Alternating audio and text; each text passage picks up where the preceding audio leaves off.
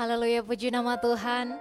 Kami menyapa di mana pun Bapak Ibu berada, baik yang ada di rumah dan di luar rumah. Kami menyapa Shalom, selamat pagi. Haleluya. Kita bersyukur bahwasanya minggu ini Tuhan berikan bagi setiap kita. Di mana kita boleh ada dalam keadaan yang baik. Boleh berikan tepuk tangan Bapak Ibu buat Tuhan yang baik. Haleluya. Haleluya. Biarlah pagi hari ini.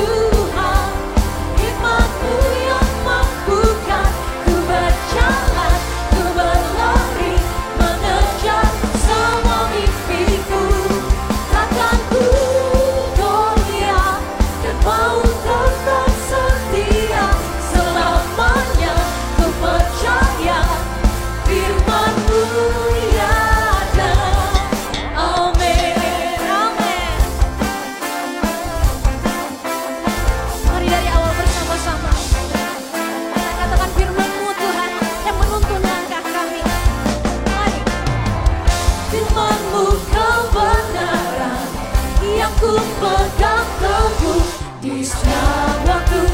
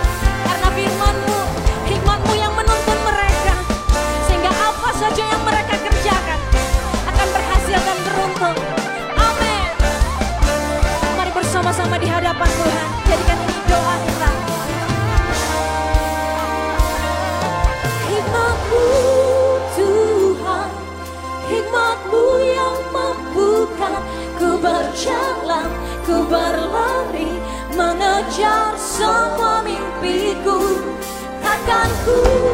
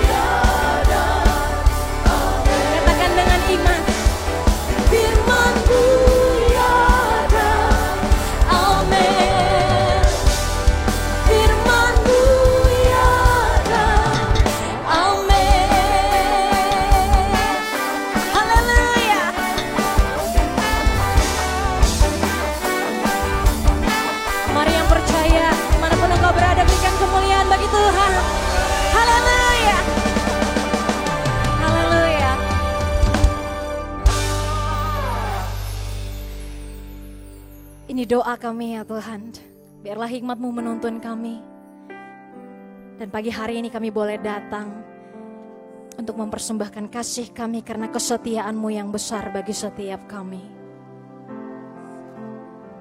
Mari bersama-sama kita hampiri Tuhan Bapak Ibu.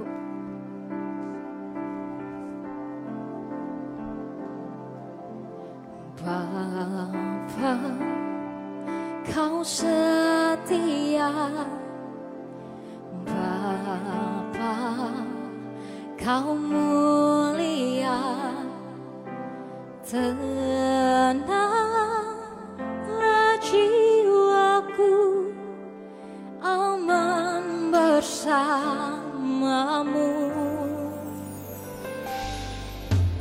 Lebih dari harta Kaulah segala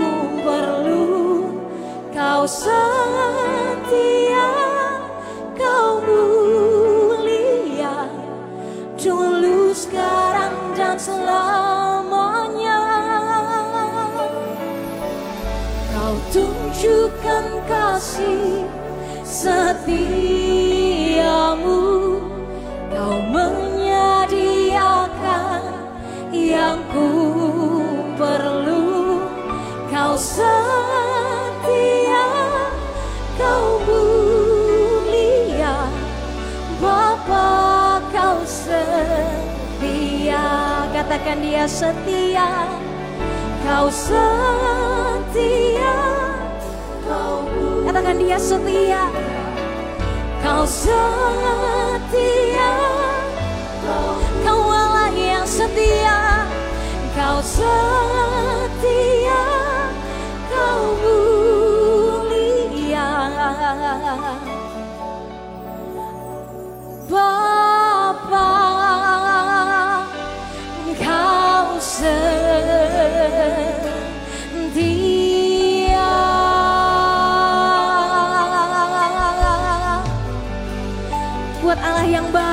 bagi setiap kita Bagi Allah yang penuh dengan kesetiaan.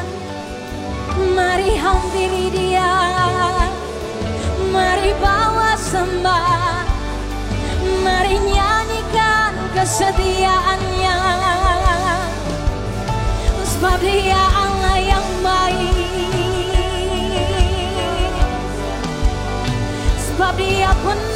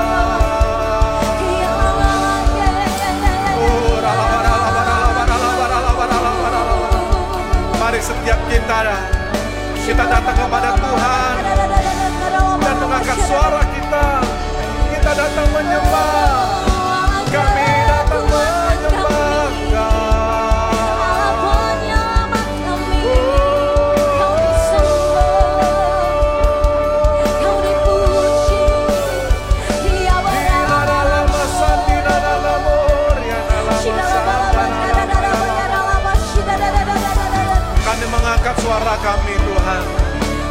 Kami meninggikan namamu, karena engkau layak Tuhan. Oh,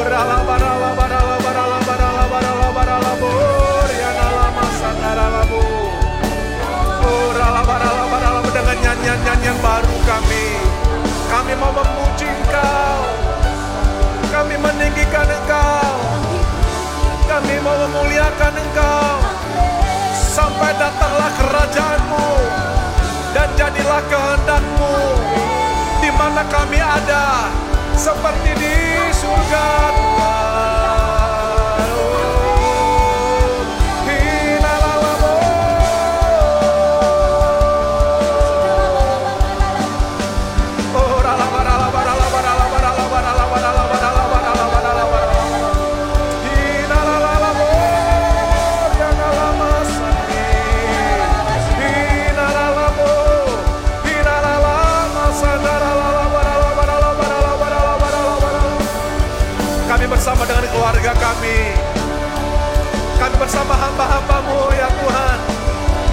memuji, kami mau menyembah, kami angkat suara kami, kami memuliakan Engkau Tuhan.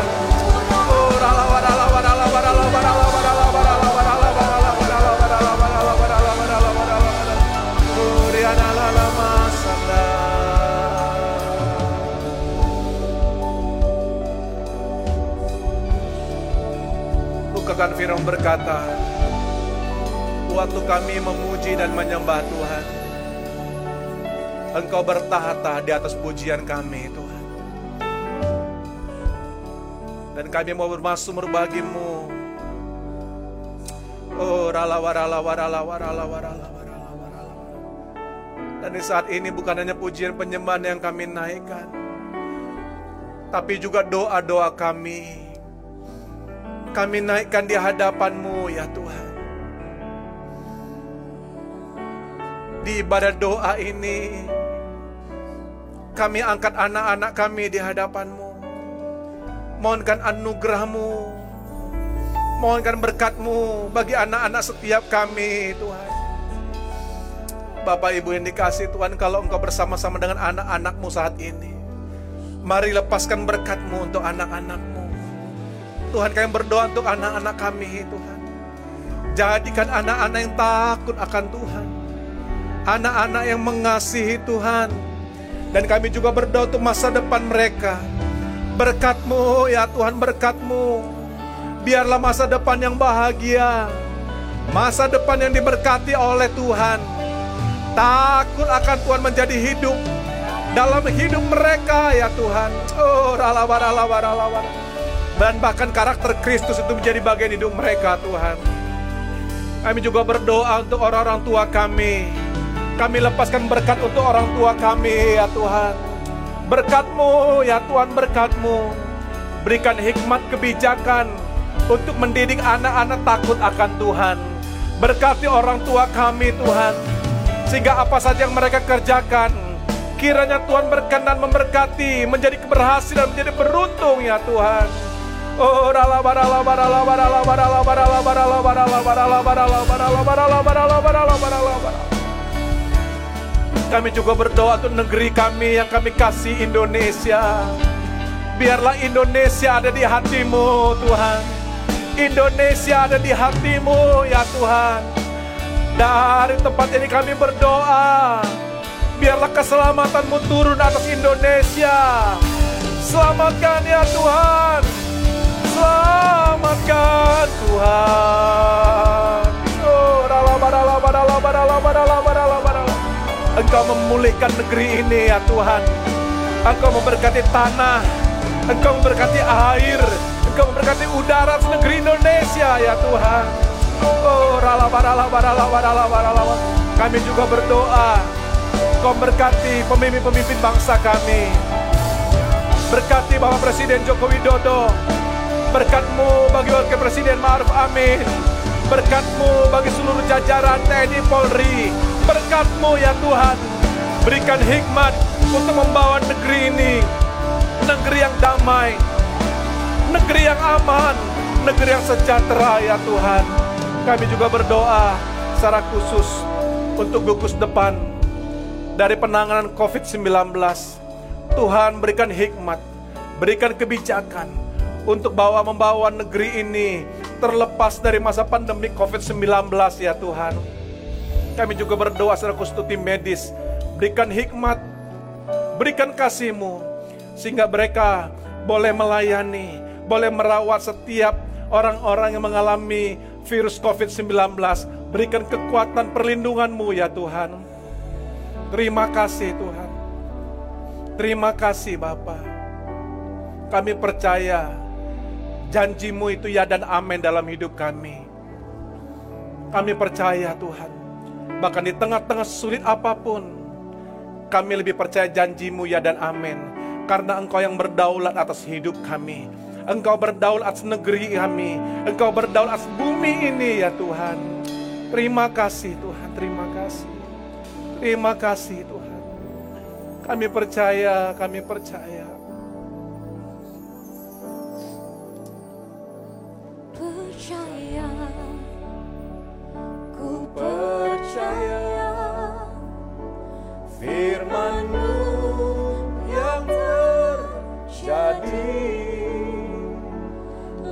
Lampaui segala pikiranku percaya padamu. Percaya ku dan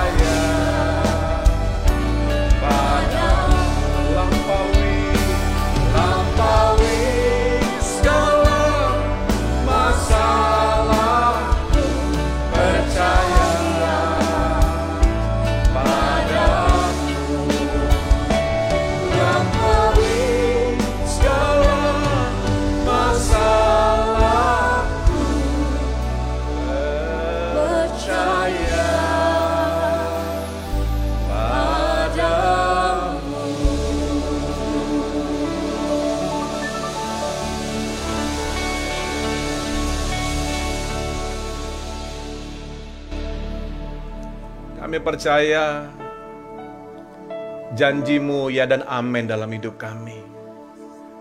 Karena engkau berdaulat atas hidup kami. Bahkan engkau berdaulat atas semua yang terjadi di muka bumi ini. Tuhan, biarlah engkau berfirman bagi setiap kami. Urapi hambamu, urapi setiap kami. Biarlah di tengah-tengah masa yang sulit, kami gerejamu bangkit untuk bersinar dan menjadi terang. Karena kami percaya waktu kami bangkit bersinar menjadi terang, maka berkat Tuhan itu mengalir dalam hidup kami. Penuaian, pemulihan, bahkan kelimpahan itu mengalir bagi setiap hidup kami. Mari angkat ketakutan dalam setiap hidup kami. Angkat segala kelemahan dalam setiap hidup kami. Angkat kekhawatiran yang ada dalam hidup kami. Bahkan di tengah-tengah masa yang sulit. Bumi di dalam kekelaman. Bangsa-bangsa dalam kegelapan. Kami percaya di situ saatnya kami untuk bangkit. Berikan kami kekuatan. Biar roh kudus menolong setiap kami. Dan mengurapi setiap kami. Kalau sebentar kami akan mendengar firman-Mu. Urapi hambamu Tuhan. Kuasai mulut bibir lidah hambamu ini. Kuasai pikiran hambamu. Sehingga setiap yang keluar dari mulut bibir lidah hambamu. Itu berasal daripada Tuhan. Berkati setiap kami yang mendengar firman. Ini doa kami. Dalam nama Tuhan Yesus Kristus. Kami berdoa, kami mengucap syukur. Mari sama-sama kita katakan. Amin. Mari kita berikan tepuk tangan yang meriah bagi Tuhan Yesus. Puji nama Tuhan. Shalom. Bapak, Ibu, saudara-saudari yang dikasih Tuhan, di mana saja kita berada. Mungkin Bapak Ibu ada di, di, di rumah masing-masing. Nah, di tengah-tengah ibadah menara doa pada saat ini, saya mengangkat sebuah tema, saatnya gereja Tuhan bangkit bersinar menjadi terang. Nah, mari saya undang setiap kita membuka firman Tuhan di dalam Yesaya pasal yang ke-60, ayat yang pertama sampai ayat yang kedua. Yesaya 60 ayat pertama sampai kedua, firman Tuhan berkata demikian. Bangkitlah, menjadi teranglah, sebab terangmu datang dan kemuliaan Tuhan terbit atasmu. Sebab sesungguhnya kegelapan menutupi bumi dan kekelaman menutupi bangsa-bangsa. Tetapi terang Tuhan terbit atasmu dan kemuliaannya menjadi nyata atasmu. Nah Bapak Ibu yang dikasih Tuhan, ayat yang pertama di dalam Yesaya pasal yang ke-60 ini, itu menyampaikan kepada gereja Tuhan, yaitu saudara dan saya. Maka seruan daripada Nabi Yesaya ini berkata kepada kita semua, Bangkitlah, bersinar menjadi terang, karena terangmu datang, dan kemuliaan Tuhan terbit atasmu. Ada seruan yang menarik daripada Nabi Yesaya ini. Tetapi, kapan saatnya gereja Tuhan bangkit? Kapan saatnya kita mulai gereja itu mulai bangkit bersinar menjadi terang. Saudara, kalau kita lihat ayat yang kedua, ini adalah tanda saatnya kebangkitan gereja. Saya ulang kembali. Kapan saatnya kita bangkit? Kapan saatnya gereja itu mulai dinyatakan kemuliaannya? Saudara, maka ayat yang kedua dikatakan waktu bumi di dalam kegelapan dan bangsa-bangsa di dalam kekelaman. Hal yang menarik saudara. Kerinduan kita sebagai manusia, saya percaya sama seperti saudara dan saya.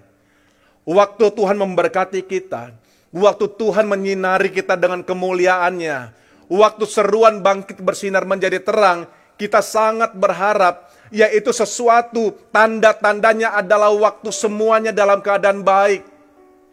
Tapi saya mau katakan ternyata tidak.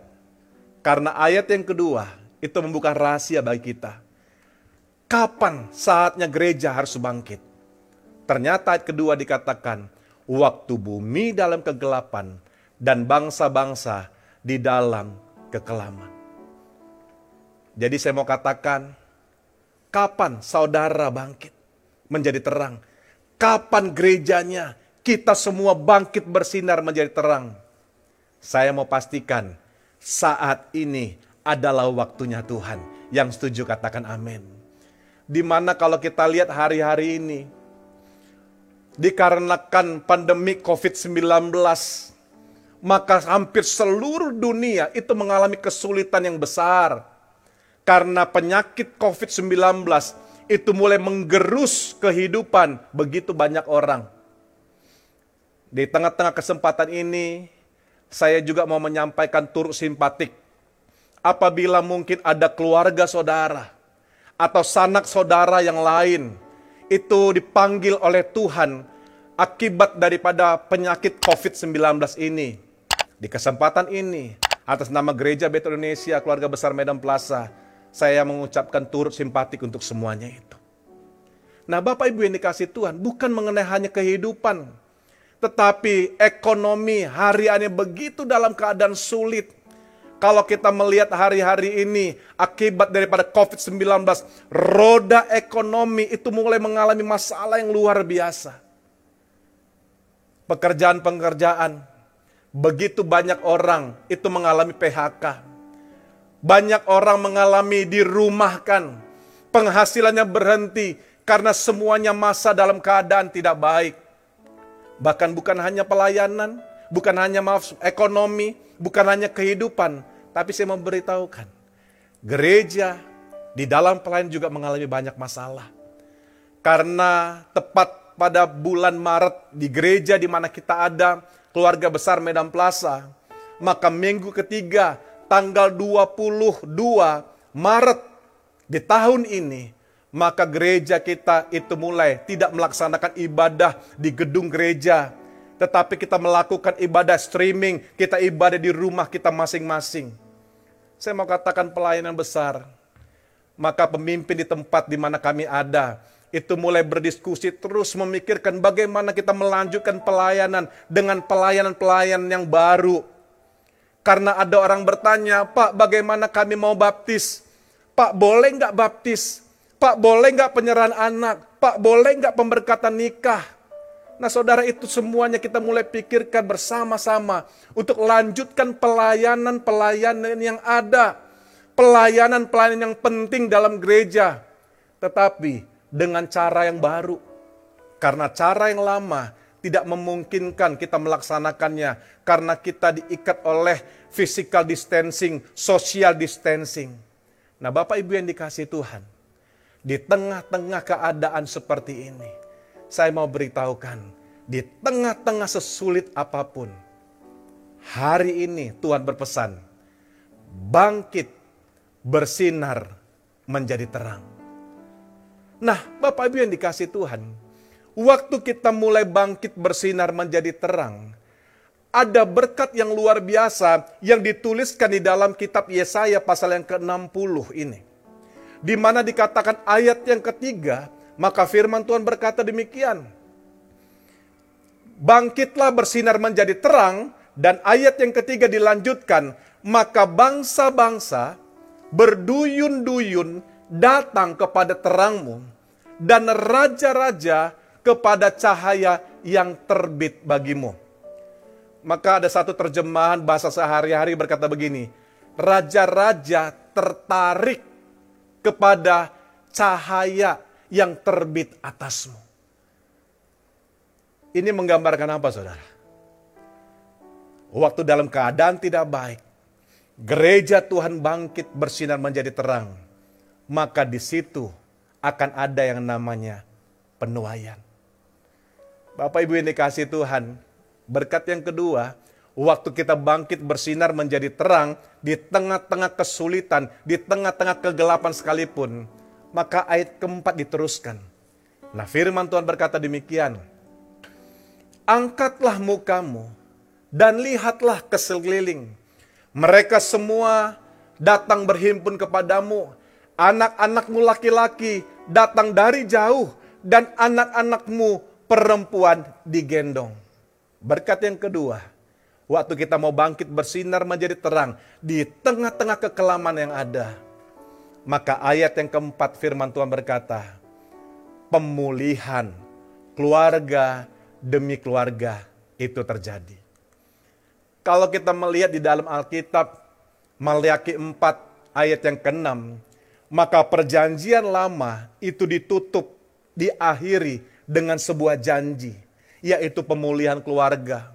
Karena Maliaki 4 ayat yang ke-6, firman Tuhan berkata, maka ia akan membuat hati bapak-bapak berbalik kepada anak-anaknya dan hati anak-anak kepada bapak-bapaknya, supaya jangan aku datang memukul bumi sehingga musnah.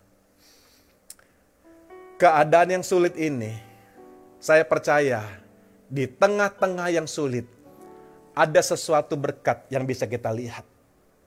Kami bersama dengan keluarga, saya memiliki tiga orang anak. Saudara, sebelum masa pandemi COVID-19, kita mulai dibatasi dengan social distancing. Maka apa yang terjadi? Anak-anak itu pagi-pagi benar itu sudah berangkat sekolah. Pulang sekolah, biasanya anak-anak itu mulai les A, les B, les C, pulang-pulang sampai di rumah. Apa yang terjadi? Makan, semua sudah keletihan dan belajar lagi sampai di rumah dan mulai istirahat. Demikian dari Senin sampai hari Sabtu. Bagaimana dengan orang tua? Orang tua juga mengalami hal yang sama. Pagi mulai mempersiapkan diri untuk bekerja. Pulang larut malam. Demikian terus roda kehidupan kita. Tetapi akibat daripada COVID-19, maka saudara, kita diharapkan untuk stay at home. Di mana kita mulai bekerja di rumah, kita belajar dari rumah, kita beraktivitas banyak di rumah. Dan apa yang terjadi? Ini berkat saudara. Jadi di tengah-tengah sulit apa pun, ada satu berkat yang bisa kita nikmatin. Di mana saudara lihat bapak-bapak, anak-anak itu lebih banyak di rumah. Saya juga menikmati masa-masa yang seperti ini juga. Di mana saya bisa menikmati sama anak-anak sarapan bareng. Makan siang bareng. Makan malam bareng di kesempatan ini banyak kami lalui, kami mulai berbicara satu dengan yang lain dari hati ke hati. Kami ngobrol dari hati ke hati. Kami di meja makan, kami ngobrol begitu banyak hal. Maaf, yang selama ini kami sulit dapatkan karena semuanya punya aktivitas masing-masing.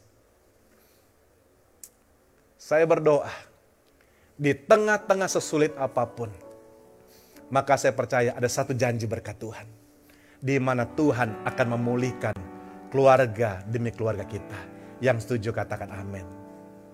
Berkat yang ketiga, di tengah-tengah waktu kita mulai bangkit bersinar menjadi terang, di tengah-tengah kegelapan yang ada dan kekelaman yang ada.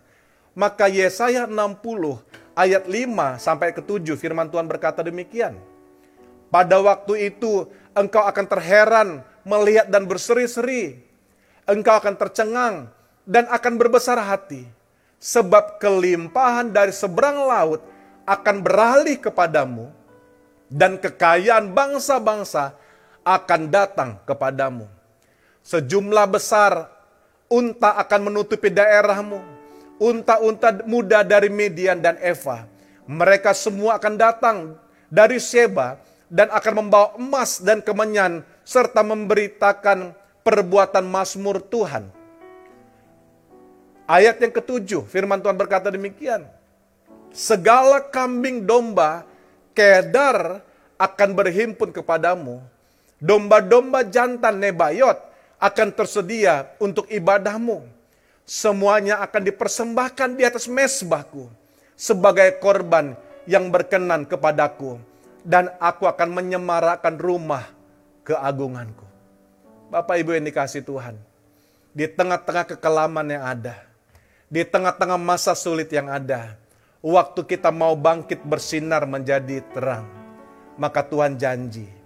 Yesaya 60 ayat 5 sampai 7. Maka kelimpahan itu akan mengalir ke dalam gereja Tuhan, yaitu saudara dan saya. Amin. Nah, Bapak Ibu yang dikasih Tuhan, ini hal yang terpenting apa yang mau saya sampaikan pada saat ini. Karena di masa-masa yang sulit, di masa-masa yang sukar, mohon maaf, banyak orang mengalami intimidasi yang luar biasa dan hilang semangatnya. Tetapi saya mau sampaikan, bagaimana di tengah-tengah sulit kita bisa bersinar menjadi terang. Nah Bapak Ibu yang dikasih Tuhan, kalau kita melihat di dalam Yesaya pasal yang ke-60 tadi, mari kita mundur dua pasal. Yaitu kita masuk kepada Yesaya 58 ayat 6 sampai ayat yang ke-12. Maka saudara, dari Yesaya 58 ayat 6 sampai ayat yang ke-12 ini diajar oleh Tuhan bagaimana sinar terang Tuhan, kemuliaan Tuhan terbit dalam kehidupan kita, yaitu dengan memiliki gaya hidup pelayanan belas kasihan. Mari kita lihat ayat yang ke-6 di dalam Yesaya pasal yang ke-58 ini. Firman Tuhan berkata demikian, Bukan berpuasa yang kundaki ialah supaya engkau membuka belenggu-belenggu kelaliman dan melepaskan tali-tali kuk, supaya engkau memerdekakan orang yang teraniaya dan mematahkan setiap kuk, supaya engkau memecah-mecahkan rotimu bagi orang yang lapar, dan membawa ke rumahmu orang miskin yang tidak punya rumah. Dan apabila engkau melihat orang yang telanjang, supaya engkau memberikan dia pakaian dan tidak menyembunyikan diri terhadap saudaramu sendiri. Pada waktu itulah terangmu akan merekah seperti fajar dan lukamu akan pulih dengan segera. Kebenaran menjadi barisan depanmu. Garis bawah kata-kata ini. Dan kemuliaan Tuhan barisan belakangmu. Ayat 12. Pada waktu itulah engkau akan memanggil nama Tuhan dan akan yang akan menjawab. Engkau akan berteriak minta tolong dan ia berkata, "Ini aku." Saudara lihat, apabila engkau tidak lagi mengenakan kuk kepada sesamamu dan tidak lagi menunjuk-nunjuk orang dengan jari dan memfitnah Apabila engkau menyerahkan kepada orang lapar apa yang kau inginkan sendiri dan memuaskan hati orang yang tertindas, maka terangmu akan terbit dalam kegelapan. Dan kegelapanmu akan seperti rembang di tengah hari. Ayat 11, Tuhan menuntun engkau senantiasa dan akan memuaskan hatimu di tanah yang kering dan akan membaharui kekuatanmu Engkau akan seperti taman yang diairi dengan baik, seperti mata air yang tidak pernah mengecewakan. Engkau akan membangun reruntuhan yang sudah berabad-abad dan akan memperbaiki dasar yang diletakkan oleh banyak keturunan. Engkau akan disebut yang memperbaiki tembok yang tembus, yang membetulkan jalan supaya tempat itu dapat dihuni. Bapak Ibu yang dikasih Tuhan, di tengah-tengah kehidupan yang sulit ini, maka Tuhan berpesan bagi gereja kita saudara dan saya. Maka pemimpin di tempat ini mendapatkan satu hal yang luar biasa. Di tengah-tengah sulit, mari kita terus berbuah. Di masa-masa yang tidak baik, kita terus berbuah.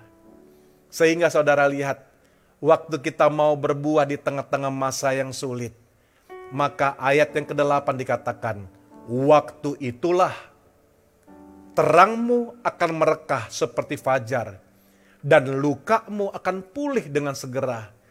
Kebenaran menjadi barisan depanmu, dan kemuliaan Tuhan ada di barisan belakangmu.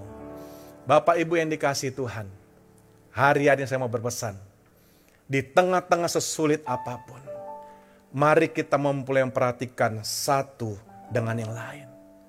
Sehingga saudara lihat, waktu kita memiliki gaya hidup, memiliki belas kasihan. Maka saudara, ayat 9 dikatakan, pada waktu itulah engkau akan memanggil Tuhan dan Tuhan akan menjawab. Waktu engkau berteriak minta tolong. Saudara, ini ayat yang luar biasa yang saya senangin. Di mana, di mana Tuhan berkata begini, waktu engkau berteriak minta tolong, maka dia berkata, ini aku, kata Tuhan. Wow. Sesuatu ayat yang menjadi pegangan dalam hidup saya. Di mana Tuhan berkata begini, kalau engkau mau, Tuhan menjawab doa. Kalau engkau mau, sewaktu kita dalam kesesakan, waktu kita dalam kesulitan, saya percaya semua kita mengalami fase-fase itu. Ada saat-saatnya di mana kita mengalami kesulitan, Mau siapa pun dia, saudara. Tetapi waktu kita di dalam keadaan tidak baik, waktu kita terpojok tidak ada yang bisa bantu. Maka waktu kita berkata, Tuhan. Maka Tuhan berkata, ini aku. Wow. Saudara, waktu kita memiliki gaya hidup belas kasihan, maka itu rahasia kunci Tuhan menjawab doa kita. Amin. Jadi jangan lagi mulai ayat 9 berkata begini, jangan tunjuk-tunjuk. Banyak orang begitu banyak masalah, mulai mencari kambing hitam. Waktu orang begitu banyak malah kesulitan, dia mulai mencari jalan keluar dengan cara yang tidak baik, mencari mengorbankan orang yang lain. Oh no no no. Tapi Tuhan mau di tengah-tengah sulit apa pun, kita tampil dengan pelayan belas kasihan. Sehingga waktu kita mulai teriak, Tuhan tolong aku. Maka Tuhan berkata, ini aku. Berkat apa lagi? Waktu dalam hidup ini kita memiliki pelayan belas kasihan, berbuah di setiap musim. Baik musim tidak baik sekalipun kita berbuah. Ayat 11 firman Tuhan berkata begini.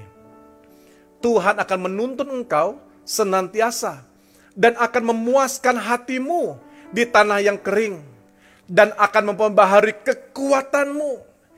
Engkau akan seperti taman yang diairi dengan baik dan seperti mata air yang tidak pernah mengecewakan.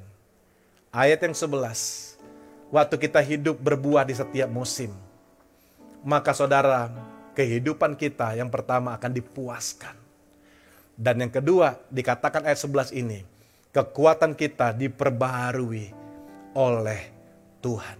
Saya percaya dalam hidup ini orang nggak bisa dipuaskan, saudara.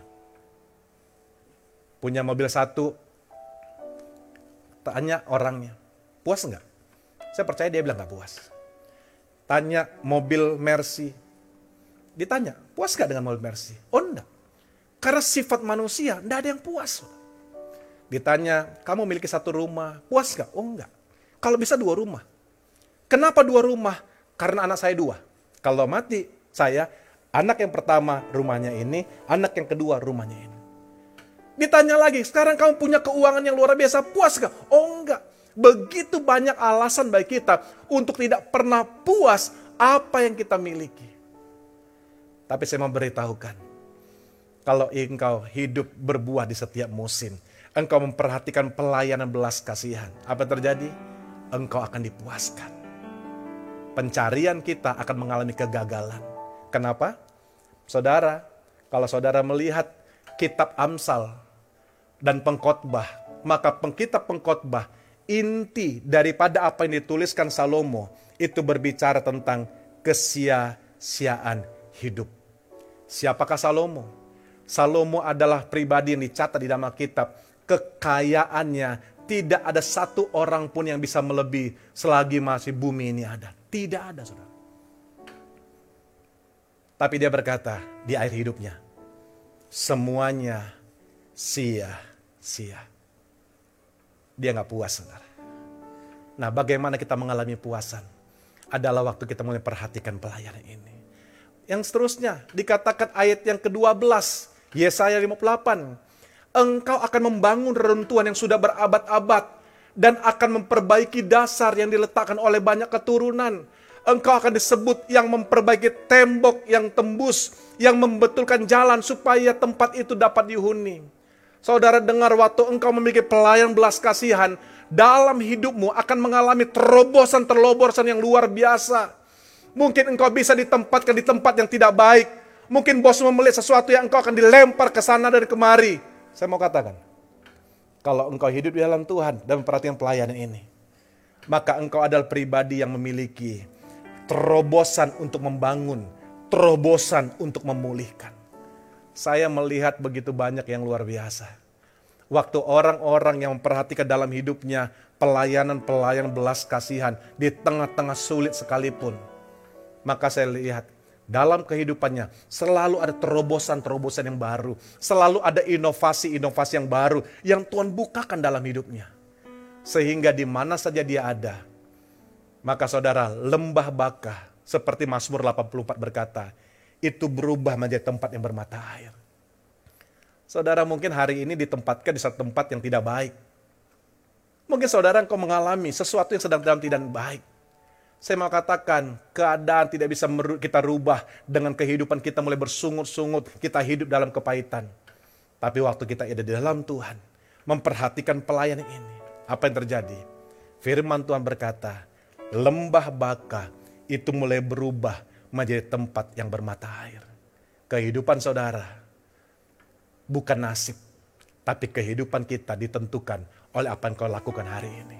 Yang setuju katakan amin. Bapak Ibu yang dikasih Tuhan, saya tutup dengan sebuah cerita yang ditulis dalam Alkitab. Kalau saudara lihat satu pribadi di dalam Alkitab, kejadian 49 ayat 14. Maka ada seorang pribadi yang bernama Isakar Siapakah Isakar? Ayat 14 berkata begini. Isakar adalah seperti keledai yang kuat tulangnya, yang meniarap di apit bebannya. Jadi saudara, siapa Isakar? Isakar dikatakan gini, seperti keledai. Saudara tahu keledai seperti apa? Kalau ada orang bilang gini, dasar lu keledai, marah dia. Kalau ada orang bilang gini, eh kau keledai, ngamuk dia. Kenapa? Karena keledai adalah binatang yang bodoh. Dan apa yang terjadi? Isakar disebut adalah strong donkey. Keledai yang kuat. Yang bodoh. Nah, izinkan saya bertanya di akhir daripada firman saya sampaikan. Kira-kira menurut saudara, kalau ada orang yang bodoh, masa depannya seperti apa ya? Sekali lagi saya bertanya.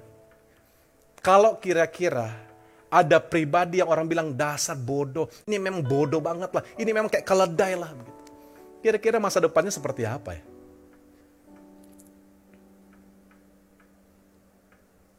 Saudara lihat kehidupan Isakar yang disebut adalah strong donkey.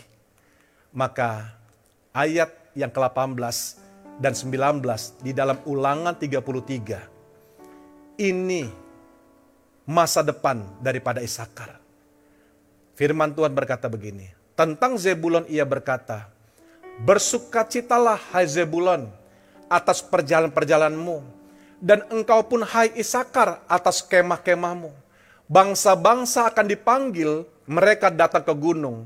Di sanalah mereka akan mempersembahkan korban sembelihan yang besar, yang benar, sebab mereka menghisap kelimpahan laut dan harta yang terpendam di dalam pasir. Perhatikan kata-kata ini. Mereka siapa? Kaum Isakar. Dikatakan, hai Isakar. Kenapa? Karena mereka mampu memiliki kekuatan menghisap kelimpahan laut dan harta yang terpendam di dalam pasir. Wow. Jadi saya percaya pemikiran kita tentang Isakar, strong donkey, itu salah. Kalau ada orang bodoh, pasti masa depannya tidak akan mengalami apa-apa. Tapi saudara lihat beda dengan Isakar. Karena Isakar disebut keledai. Tapi saudara lihat, dia diberikan kemampuan untuk mengalami berkat kelimpahan laut. Wow. Bukan hanya itu. Satu Tawarik 12 ayat 32. Apa masa depan daripada Isakar? Saudara lihat, bukan hanya Isakar yang diberkati. Ayat ke-32 dikatakan begini. Dari Bani Isakar, keturunan Isakar saudara. Jadi bukan hanya Isakar diberkati, keturunannya juga diberkati. Yaitu orang-orang yang mempunyai pengertian tentang saat-saat yang baik. Sehingga mereka mengetahui apa yang harus diperbuat orang Israel. Saudara lihat, waktu orang Israel mau bertempur, mereka harus tanya kepada Bani Isakar. Maju nggak? Kalau maju strateginya bagaimana? Kalau Bani Israel bilang, maju. Mereka maju dan menang. Strateginya bagaimana? Ditanya saudara. Kenapa? Karena Bani Isakar, keturunan strong donkey tadi, berubah. Apa yang membuat dia berubah? Dia memiliki hikmat pengertian tentang saat-saat yang baik. Wow. Saya berdoa, jangan hanya kita yang diberkatin tapi keturunan kita juga diberkatin. Yang setuju katakan amin. Bukan hanya itu. Ayat yang kelima, Satau Tawarik 7. Saudara-saudara sesuku mereka, segala kaum Isakar. Siapa dia? Pahlawan-pahlawan yang gagah perkasa. Wow. Saya sangat berdoa untuk anak-anak saya, saudara. Setiap hari saya berdoa untuk anak saya. Saya berdoa saya begini Tuhan, kalau Tuhan memakai saya, pakai anak-anak saya lebih lagi. Karena itu kerinduan orang tua. Yang setuju katakan amin. Kalau orang-orang tua di rumah yang menyaksikan daripada video ini, saya percaya aminnya kencang saudara. Kenapa? Itu doa seorang tua. Sejahat-jahatnya orang tua, maaf ya, sejahat-jahatnya orang tua, dia memiliki satu kerinduan. Anaknya nggak jahat. Sesulit-sulitnya orang tua, saya percaya orang tua yang mengalami kesulitan banyak, pasti dia berkata anaknya rubah supaya masa depannya berubah. Tidak seperti saya. Demikian juga saya. Saya berdoa setiap hari, Tuhan, kalau Tuhan pakai saya melayani Tuhan, pakai anak saya lebih lagi. Berkati mereka lebih lagi. Yang setuju katakan amin. Bagaimana caranya? Saudara lihat, keturunan Isakar, dia adalah seorang pahlawan yang gagah perkasa. Saya tutup begini. Kenapa Isakar yang disebut strong donkey mengalami perubahan dalam hidupnya? Mengapa nasib atau masa depan yang disebut keledai yang bodoh itu berubah hidupnya? Bukan hanya hidupnya, tapi anak-anaknya, keturunannya itu mengalami perubahan yang luar biasa. Saudara lihat kembali ke dalam kejadian 49:15 maka Isakar seorang pribadi yang berkata begini, yang yang memiliki hidup begini. Ketika dilihatnya bahwa perhentian itu baik dan negeri itu permai, maka disedengkannya lah bahunya untuk memikul lalu menjadi budak rodi. Saudara lihat, kehidupannya berubah karena dia menjadi pribadi. Dalam hidupnya dia mulai mengangkat beban kepada orang lain. Di mana dia ada, dia taruh bahunya untuk menolong orang lain. Dan apa yang terjadi? Kehidupannya berubah. Nah Bapak Ibu yang dikasih Tuhan, saya tutup dengan begini. Dalam kekristenan tidak ada kata nasib. Saya ulang sekali lagi. Jadi jangan lihat, wah tangannya ini M, miskin. S, sedang-sedang. Kalau K, kaya. Saudara saya mau katakan sekali lagi, kekristenan tidak mengenal namanya nasib. Tapi kekristenan itu mengenal hidup adalah pilihan. Kejadian 30 19 berkata begini, Aku memanggil langit dan bumi menjadi saksi terhadap kamu. Pada hari ini, kepadamu kuperhadapkan ada empat. Pertama kehidupan, kedua kematian, yang ketiga berkat, dan yang terakhir kutuk. Dan Tuhan berkata begini, pilihlah kehidupan supaya engkau hidup baik engkau maupun keturunanmu. Saya berdoa, biarlah di tengah-tengah masa yang sulit ini, kita mempribadi pribadi yang memperhatikan pelan belas kasihan. Karena waktu kita memiliki pelayanan belas kasihan, maka sinar terang Allah akan menyertai kehidupan Tuhan kita dan kemuliaan Tuhan akan terbit dalam kehidupan kita dan waktu kemuliaan Tuhan terbit, terang Allah dalam hidup kita, maka penuaian terjadi, pemulihan terjadi, dan kelimpahan akan mengalir dalam kehidupan setiap kita. Mari sama-sama kita katakan amin. Katakan amin saudara. Kalau hari ini engkau kurang, kalau hari ini engkau sulit, Tuhan bisa ubahkan kau. Karena hidup adalah pilihan. Yang setuju katakan amin. Dan hari ini mari kita berdoa. Dan pun kalaupun kau hari ini diberkatin, mari saudara. Jangan hanya engkau yang diberkatin. Tapi biarlah anakmu diberkatin. Anak dari anakmu diberkatin. Keturunan kita tidak berhenti diberkati dalam hanya hidupmu, tapi seluruh keturunan kita diberkati oleh Tuhan. Amin.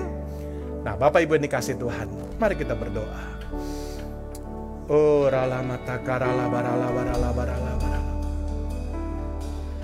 Tuhan, di dalam ibadah ini, di tengah-tengah kesulitan sekalipun, kami tetap percaya kepada Tuhan. Karena percaya akan janjimu itu ya dan amin dalam hidup kami. Karena di tengah-tengah kegelapan, di tengah-tengah kekelaman, maka Tuhan mengingatkan kami gerejamu untuk bangkit bersinar menjadi terang. Karena terangmu telah datang dalam hidup kami. Oleh itu terangnya setiap kami. Sehingga pemulihan itu terjadi. Engkau mempelari kekuatan kami. Dan kelimpahan penuaian itu terjadi. Dan saat ini kami mau bangkit ya Tuhan. Kami mau bersinar menjadi terang. Oh, rala barala barala barala. Mari kita akan pujian. Kami percaya, kami percaya Tuhan. Yesus. Percaya,